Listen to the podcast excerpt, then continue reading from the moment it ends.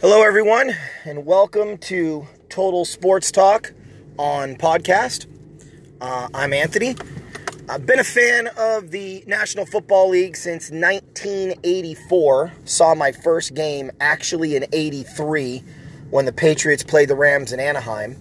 Um, and then in 84, I saw the Rams play again on TV, and that became my favorite team. Um, and that's really when I started following football. Um, I've been a coach for 15 years. This is going to be my 16th year coaching, my second year as a head coach going into this upcoming football season next year. Um, so, a lot of, a lot of time following the game, being a part of the game. I played football for 10 years from the age of 8 to the age of 18, multitude of positions running back, defensive end, linebacker, um, you know, even played a little bit of guard uh, or tackle, I should say. So, been kind of all over the map um, in experience. Not just being a fan of the game. Now, I mention all this because I think it's important that you guys follow me on podcast know a little bit about me. So, it's not just that I've been a fan of the game, though, guys. Studying it. Um, while other guys were studying Walter Payton and Jerry Rice, I was studying Joe Gibbs. Um, I was studying Bill Parcells, Mike Ditka, John Robinson. Um, those were the guys that I followed the careers of. I loved Eric Dickerson, don't get me wrong. Was a huge Eric Dickerson fan as a kid. Um, Jim Everett, Henry Ellard. I mean, I could name all the guys from the, from the Rams in the 80s and even in the 90s. But I followed the coaches um, a lot. Now, I mentioned all that because today's show is about the Rams and Ravens game and solely about the Rams and Ravens game. Now, there's a lot to talk about here, and there's going to be a lot to unpack.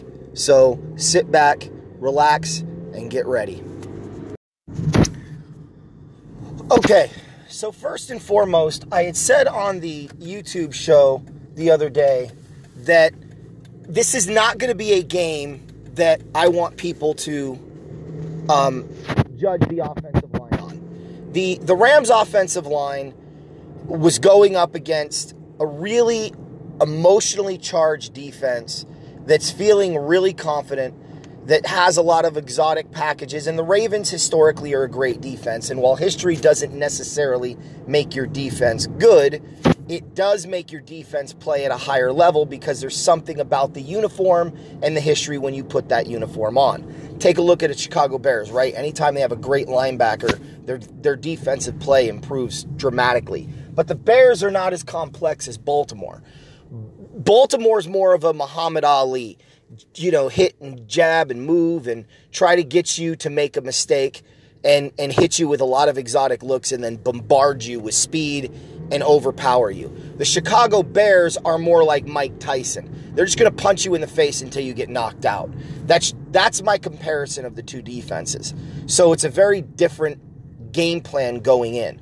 The real measuring stick for this Rams offensive line was the Chicago game, the Arizona game, and then for me, the final measurement will be against um, Dallas and maybe San Francisco. San Francisco runs some complexities too, but well, I, I don't know if if how they're going to do against the 49ers because to be honest with you, they may just be better than the Rams right now on that side of the ball than the Rams are on the offensive line. And we might need some film and some training to get them at least to meet them. Although the shoddy offensive line we had last time, as bad as it was, it held up and didn't let the 49ers necessarily run them over. So I'm optimistic with that game. Um, 20 to 7 wasn't so bad, especially when you see the Green Bay score. Now, back to the line. So with this game, it, throw it out the window. This is a this is a non-factor. This is a burn the tape situation because to be honest with you, there's just nothing that's going to be pulled from this game that's usable. So you burn the film. I'm curious to see how they bounce back on the Sunday of Thanksgiving, which is this week coming up against the Cardinals, a team that, in theory, they should beat. So, on my podcast, I said the Rams would lose this game 41 to 10. And a lot of people gave me criticism and gave me heat. And I want to explain a couple things here. The reason I said 41 to 10 wasn't because I've given up on the Rams and, you know, I don't evaluate what their ability is. It's the opposite. And if I'm anything, I'm honest and I'm what you would call a um, realistic Ram fan. I don't live in the clouds. Just because we beat Chicago 17 7 didn't mean we measured up well against the Baltimore Ravens. This team is starting to feel a lot like the Rams of the 80s. Good enough to win the playoffs, talented enough to beat some good teams, but not good enough to win in the playoffs. Um, but then again, this year I don't even think they're making the playoffs. I don't think 10 and 6 gets us in, guys. And you know there's at least one more long coming up. I think 10 and 6 is best case scenario for the Rams. I think 8 and 8 that is probably realistic in our life. Although I wouldn't be surprised with 7 and 9. Now, for those Ram fans that want to hate on Sean McVay, you have plenty of material and you have plenty of reason to, but I want to remind some people. Bill Belichick in Cleveland went 7 and 9 for two straight years with Cleveland. He had guys like Eric Metcalf, Clay Matthews, Hanford Dixon. Um, he didn't have Ozzie Newsome, but he had Bernie Kosar. He had a line that had led Cleveland to three straight or three championship games in four years in the 80s. He didn't have a dismantled program. So to sit there and, and want this guy to be fired after one bad season, in my opinion, is not only disingenuous, but it's unrealistic. Go see Joe Gibbs. Joe Gibbs went 7 and 9 in 87, the year after they went to the Super Bowl, um, and beat the Denver Broncos 42 to 10. You don't fire a coach after a bad season. Hell, it took Joe Gibbs two years to make the playoffs. 88 he went 7 and 9, and 89 he went 10 and 6 and didn't even make it before 90's wild card burst. And even then, they didn't look good against San Francisco in the in the divisional round after beating Philly in the wild card. And they looked like they were farther away than one year. But the next year, they won the Super Bowl. You have to let coaching work itself out. You're going to have bumps and bruises. I personally believe this is exactly what the doctor ordered. This guy needed to get punched in the mouth. He needed to get a bloodied mouth because flying high after 17's 11 and 5 season. And then it got even better last year in 2018, leading the team to the Super Bowl. This guy was on cloud nine and was believing the hype. And he needed to get punched in the mouth so he can go back to work. I'm not going to say the lab, that's such a stupid cliche. He needs to go back to work. That's what he needs to do. No laboratory experiments, no try go back to work. Figure out what your identity is as an offense, stick to it, and don't let the other team dictate your game plan. That's what he's got to do next year. Now, as far as Baltimore goes, and I'm sorry that it took me almost eight minutes to get into this, but look, I've been highly critical of of uh, Action Jackson, um, and I'll remain um, by my position of you need to wait three years before you can anoint quarterback great, or you can, you know, check that box of being a bust. That's the reason after his rookie year, despite everyone telling us that we were you know, not to believe our, our, our, truthful eyes and believe their lying eyes, that he was some great quarterback and look at what a difference he makes for the Baltimore offense. We knew last year he didn't look good and that Baltimore was winning in spite of Lamar Jackson. This year, there is no question that the Ravens are winning because of Lamar Jackson. And that's a credit to him, it's a credit to the coaches it's a credit to the organization because you got to do a lot of work when you want to avoid that bust label. And trust me, the Ravens put in a lot of work to get where they are. Now, I'm not going to go as far as call this offense gimmicky. Um, I am going to call this offense temporary.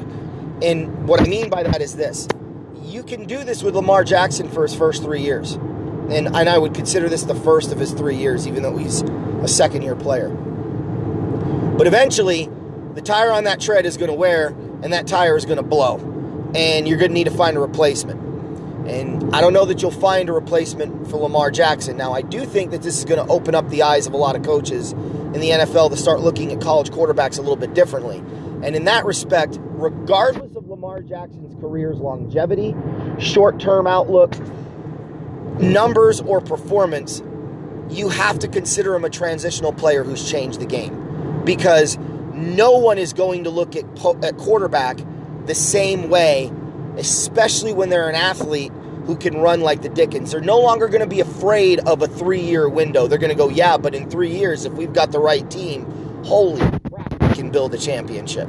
And even if we're not, we can make a playoff run and really, you know, get some publicity. That's what people are looking at. Um, there's always the other aspect of the NFL that I won't get into. Um, but the NFL certainly seems to be going this way because it's quote unquote exciting.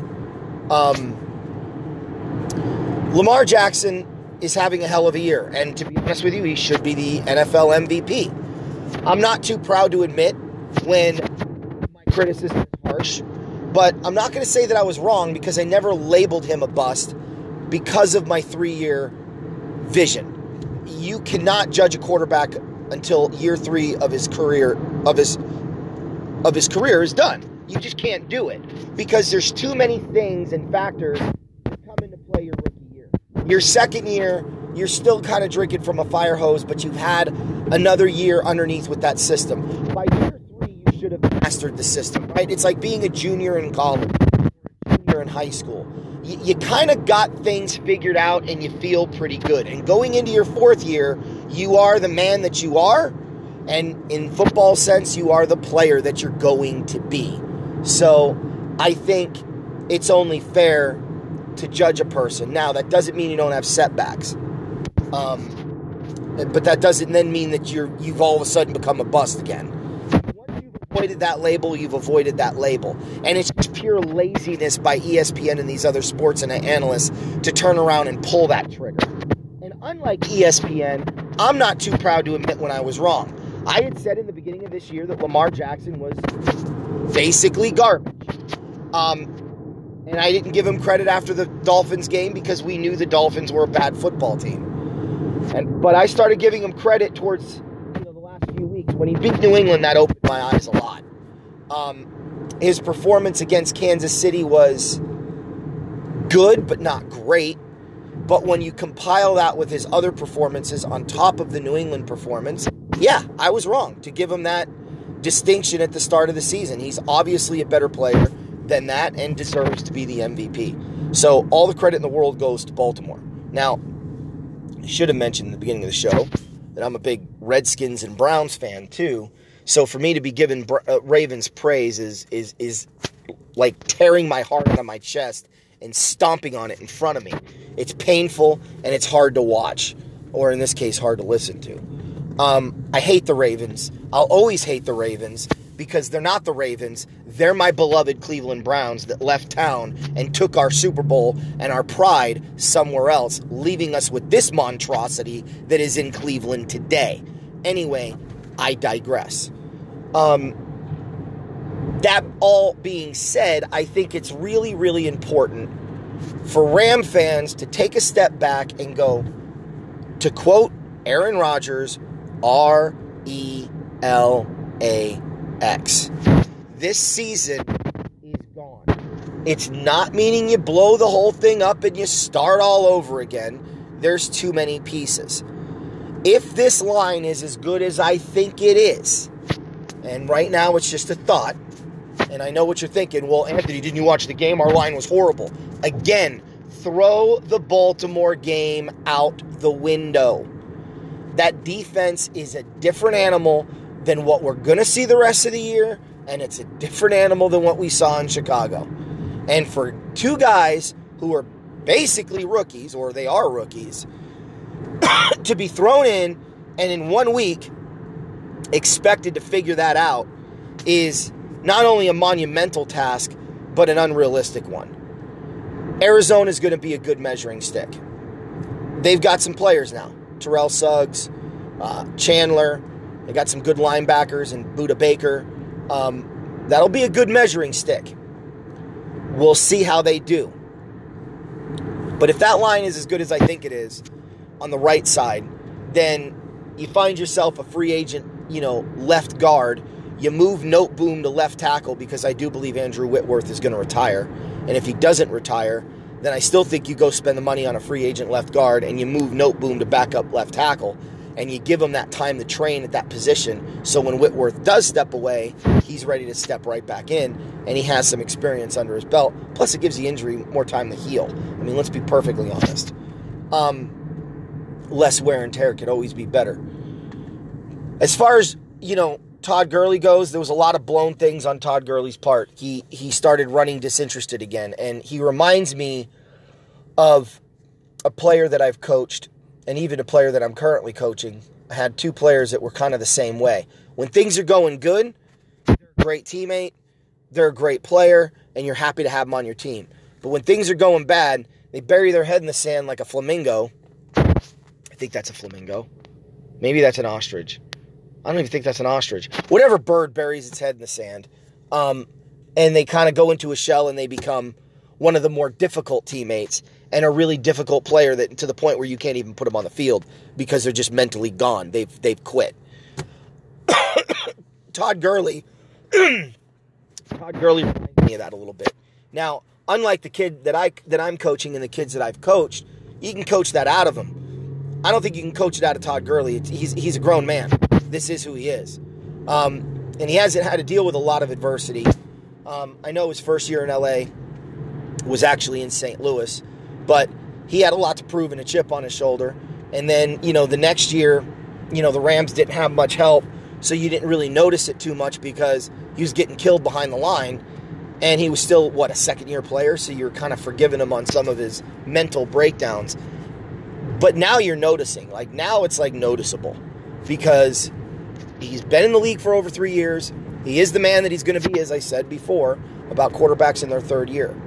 So I think that that's I think that's an important thing to look out for. And there's a lot of money dumped in Gurley, and I don't know that Gurley will be in the final plans for the Rams once you know not once, but once they make their real strong push to to get back to a Super Bowl be as early as next year. I, I mean, I'm just being honest. I could see it, not necessarily a trade, but maybe a trade. I don't think they'll cut him, but I do think they may trade him if, if they can find the right price tag. But they need him to produce in these last few games of the regular season to show that he's recovered from whatever was ailing him in the postseason last year. As far as Josh Reynolds, I still love that kid. He still fights for every yard when he's in there, and I think that kid needs to be a bigger part of the offense. Um, I keep saying um. Look, as far as the Rams receivers go, we know how good they are, but they're not. I'm I'm gonna pump the brakes here on something because I hear a lot of people talking about how great the Rams are. But every time the Ram receivers go up against a great corner, they're absent they're noticeably absent. Um, there I go again. You know, Robert Woods looks great when he's being covered by, you know, not Sherman for the 49ers, when he's not being covered by Marcus Peters of Baltimore. You know, Cooper Kupp looks great as a slot receiver because he's getting the nickel corner every time. But as soon as you put somebody like Marcus Peters on him, like they did at the goal line, he's nowhere to be found. The Rams receivers are really good, and that is all. They are not great, they are not game changers, they are really good. And the nice thing about it is there's three really good receivers. But Brandin Cooks, he's not going to beat a Marcus Peters. He's not Michael Thomas. You know, and I'll get to Marcus Peters at the end of this show. But we need to start looking at our receivers a little more honestly and go, oh, our receivers are great. The quarterback just can't get him the ball. No, our quarterback can't get him the ball because they're not getting open. I mean, Cooper Kupp, use your hands. Instead of trying to use your feet and your and your body lean, you, somebody needs to get that man's somebody needs to get that man Jerry Rice's phone number because no one was better with his hands at the line of scrimmage than Jerry Rice. That's why he's the greatest football player to have ever lived and the greatest wide receiver in NFL history. So somebody get him that man's number, please. Um, as far as you know, Brandin Cooks goes, he's a great speedster. He can outrun people, but there are some defenses he can't run, and then the top is put on the lid is put on top of that. You know, game plan, and there's nothing you can do about it. You're basically using him as a decoy and focusing on the underneath stuff with Robert Woods and, and Cooper Kupp. Now, to the elephant in the room. Well, before I get to the elephant in the room, let me get to quarterback. I I like Jared Goff. Um, again, you know, he avoided that bust label, so you don't get to turn around and go back and call him a bust. So to you Ram fans that don't like Jared Goff, I want you to do me a solid, okay? And you don't owe me anything, okay? But if you're a fan of my show and you've been following me, I want you to do me a favor. I want you to find, and it is on YouTube, I want you to find the 1986 Monday night game between the San Francisco 49ers and the Washington Redskins. It's a tough watch, but I want you to go back and watch it. I want you to go back and watch the 1986 NFC divisional playoff game against the Giants. It's a tough watch, but again, go watch it. And the third game that I want you to watch, and I'm only going to have you watch three, okay? I'll give you a fourth one if you want one more. It'll be a bonus one. I want you to watch the Week 11 1988 game between the 49ers and the Raiders. And then lastly, I want you to go back and watch this is your bonus one. This is your bonus one. I want you to go back and watch the 1987 NFC Divisional Playoff game when the 13 and 2 49ers took on the 8 and 7 um, Minnesota Vikings. Or maybe they were 9 and 6, one of the two. They weren't very good. I want you to go back and watch those games and tell me that Joe Montana was trash and the 49ers should have turned around and gotten rid of him. Because those are some of his worst performances in the 80s. And I'm not even counting the 82 season. I want you to go back and I want you to tell me that Joe Montana was poop on a shingle. Because you're not going to, because you know what Joe Montana turned into. What is the point of it? The point is to go see Hall of Fame quarterback struggling when the line had gotten his teeth kicked in over a period of time. 1986 was the year after 85, obviously. 85, Joe Montana got his got beat up. In 1986, he got beat up again and even got injured. Okay? Then he came back from injury and he didn't look good.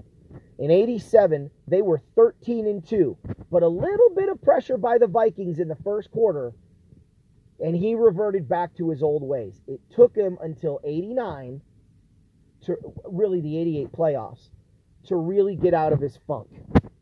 And he was in a 3-year funk. His funk was so bad that in 88 they benched him when he was healthy for Steve Young. So it's understandable with how much he's been beaten up that he's looked the way he's looked this year. And yes, the 86 season, that's a whole season of Joe Montana play. Look, you're delusional if you don't think that, that Jared Goff has played well at times this year, because it's just obviously factually wrong. But there are times that Jared Goff has looked pedestrian, and last night was Exhibit A. Um, I don't know what else to say about it. It is what it is, and that's what it is. But I'm not going to go ahead and call this guy a bust. I, he, he earned the right to avoid that label after last year's performance. And when you have a game like he did in the 19 in the 19 in the 2018 NFC Championship game, I'm sorry, you sound ignorant when you hate on Jared Goff. You want Blake Bortles? You tell me in the NFL right now that's available that's better than Jared Goff. And if you tell me Cam Newton, you can miss me with that nonsense. And of course, there's going to be that one Ram fan that's out there that's like, oh, Mitchell Trubisky's even better than Jared Goff. Again, I can't have a conversation with you if you're going to be that stubborn about your position. Because you know you're wrong, but you just don't like the guy and you want him out. But as somebody who has seen Tony Banks, someone who has seen, you know, Chris Miller and Chris Chandler and Mark Rypien and God, I'm trying to think of them all. You know, Sam Bradford. Uh, oh God, Sean Mannion. Case Keenum. Stop. You don't know what you're talking about. I know bad quarterback play. And you should too. Now, if you're a recent Ram fan and you've only been following them since Goff, then you have nothing to measure the team by. And maybe you need to go back and look at some of those leaner years. It was really tough to be a Ram fan when you were absent. Because I'll tell you, it wasn't easy in 2016, their first year back in LA. And as bad as that year was, this team is so much better than that. So I'm optimistic that we can pull out another three wins somewhere. Four would be probably the what I think is the high water mark. 10 would be amazing and ideal, but probably not going to happen. Now to the elephant in the room. Our defense. Cory Littleton had a bad game. Um, Ebukam is a, a nice player. I think he's more of a depth guy. I think he's a guy that you bring in and you play him as a backup when your starter gets injured. I, I don't think he's a starter, and he's proven that um, week in and week out. Now, I know he had a strong year last year, so that criticism is unfair, and I do want to wait and see what happens with his, with, you know, not with his career, but in the next couple of years if the Rams keep him in that position to see if this is where his eventual spot will be on the roster. Clay Matthews, um, welcome to the NFL in a Ram uniform against a real opponent. Um, it's a little bit different when you have to go up against somebody with a talented quarterback, isn't it? Um, your age is showing, and I, I don't know how long you're going to be in a Ram uniform, but I can't imagine it's going to be more than two years. To Eric Weddle, uh, all I can say to that is I was right. Uh, the man is a statue in a uniform. He is a liability times two Lamarcus Joyners. How many interceptions does Eric Weddle have this year? How many pass deflections? He had one nice play where he where he caused a fumble, but they didn't rule it a fumble because you know why would they?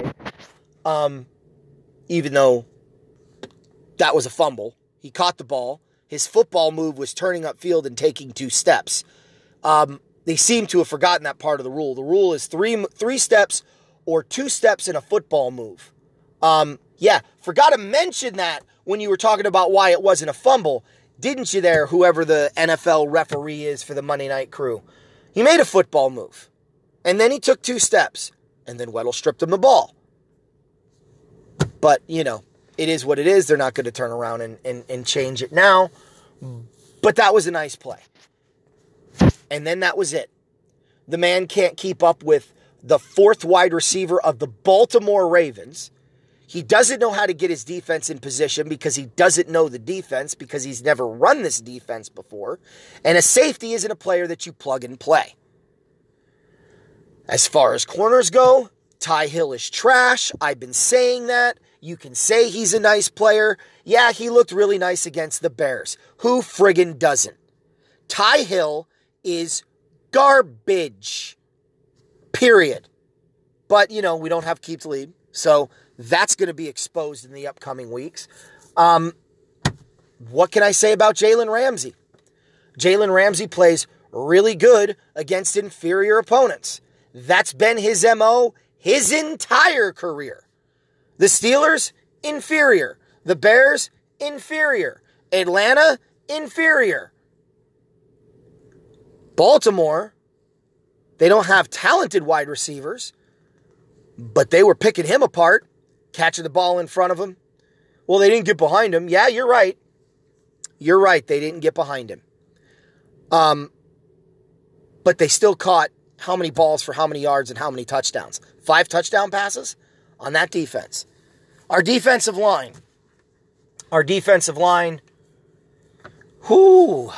Aaron Donald gets double teamed and the whole team goes MIA.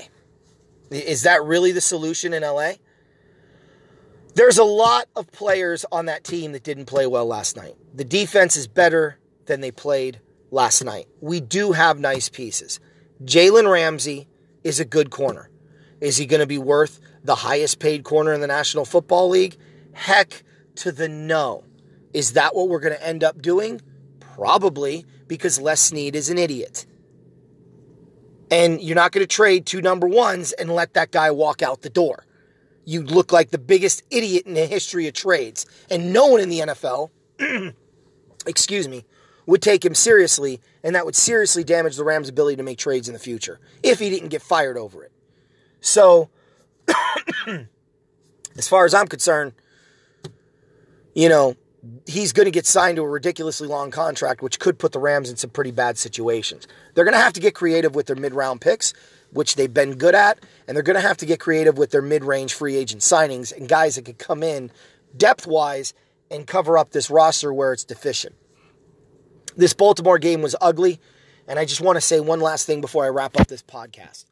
I had a fan tell me that I was an idiot for thinking that the Ravens are going to win 41 to 10 and that I was crazy.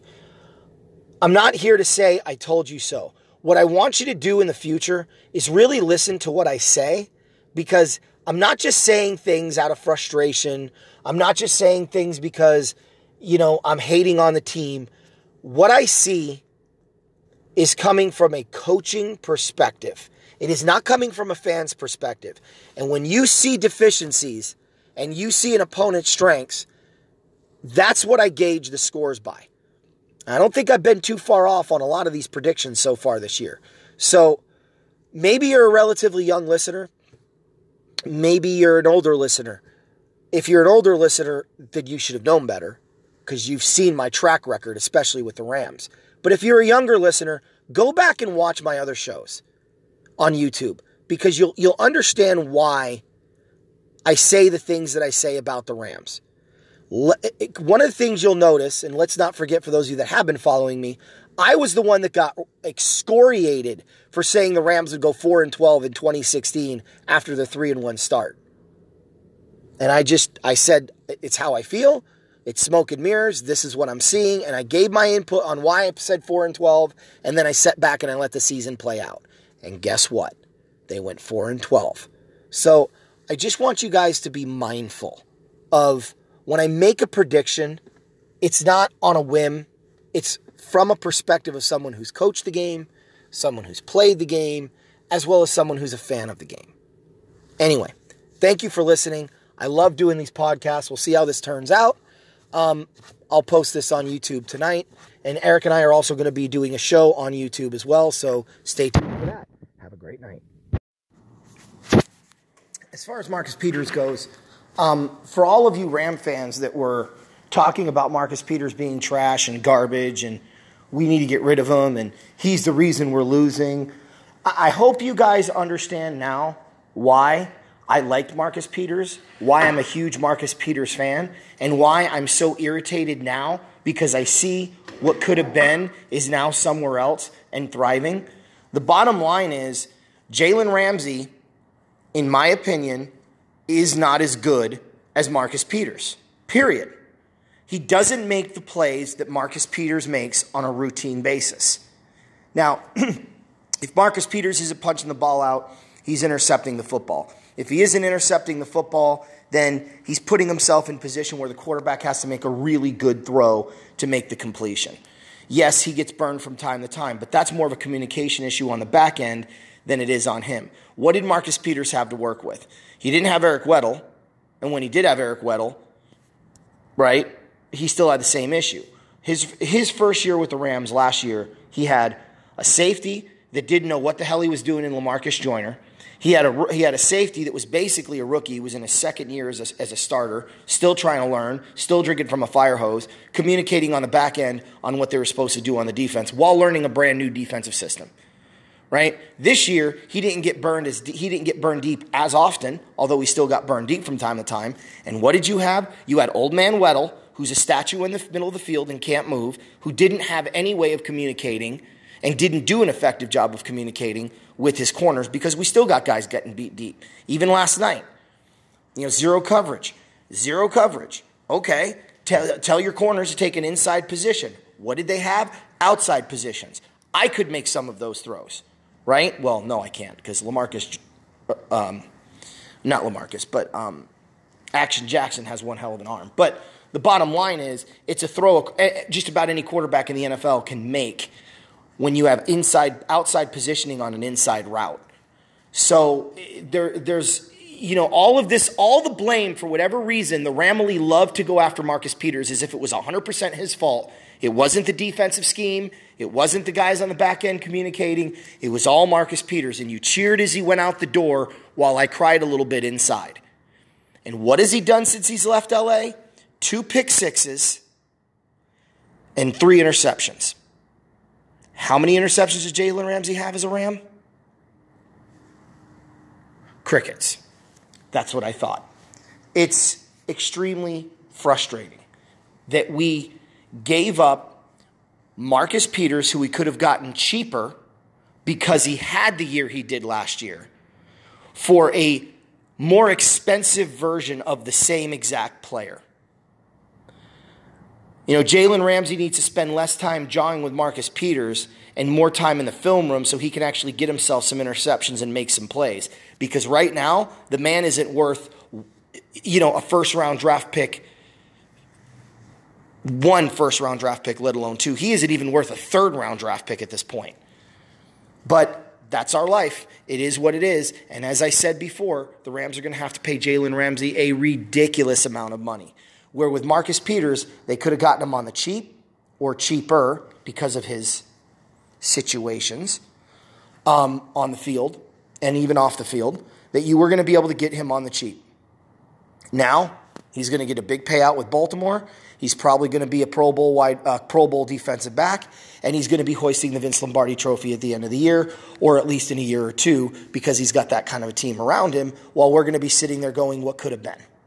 So my, my attitude on Marcus Peters was and remains the same. He's a great corner. He's one of the best corners in football because, yes, he takes chances and he gets burned because of it, but he also takes chances and gets pick sixes because of it. And you want a guy on an island that's going to put in his mind, forget the last play, I'm better than this guy, and I'm going to prove it on this play. And with Jalen Ramsey, you have a guy who's a mental midget. Things go wrong, and he starts to fall apart. So, and he shows up small in big games. Now, Marcus Peters showed up big in big games, as we saw in the championship game, in the divisional playoff game, and the Super Bowl. So, we'll see. We'll see. But I, I think Baltimore got the better end of that deal. I think Marcus Peters got the better end of that deal. I think the Rams got shafted. And for those of you that were celebrating Jalen Ramsey and cheering Marcus Peters, um, careful what you wish for because sometimes what you want to have happen happens. And it's been my experience that half the time that happens, you wish it never did. And this is a perfect example. He makes a great pick on a play that he had no business catching, but because he put himself in the right position, because he understood the Rams' routes, he adjusted and makes a great pick. And Jalen Ramsey is, we're still waiting. Does he even have a single interception with the Rams? I don't even know. He might have, excuse me, he might have one if he has any, but you guys will have to comment and let me know that. Anyway, that's my take on Marcus Peters. And now the show is officially over. So thank you for listening and hope to hear from you guys soon. And keep an eye open for the YouTube show. I'll be posting it tonight.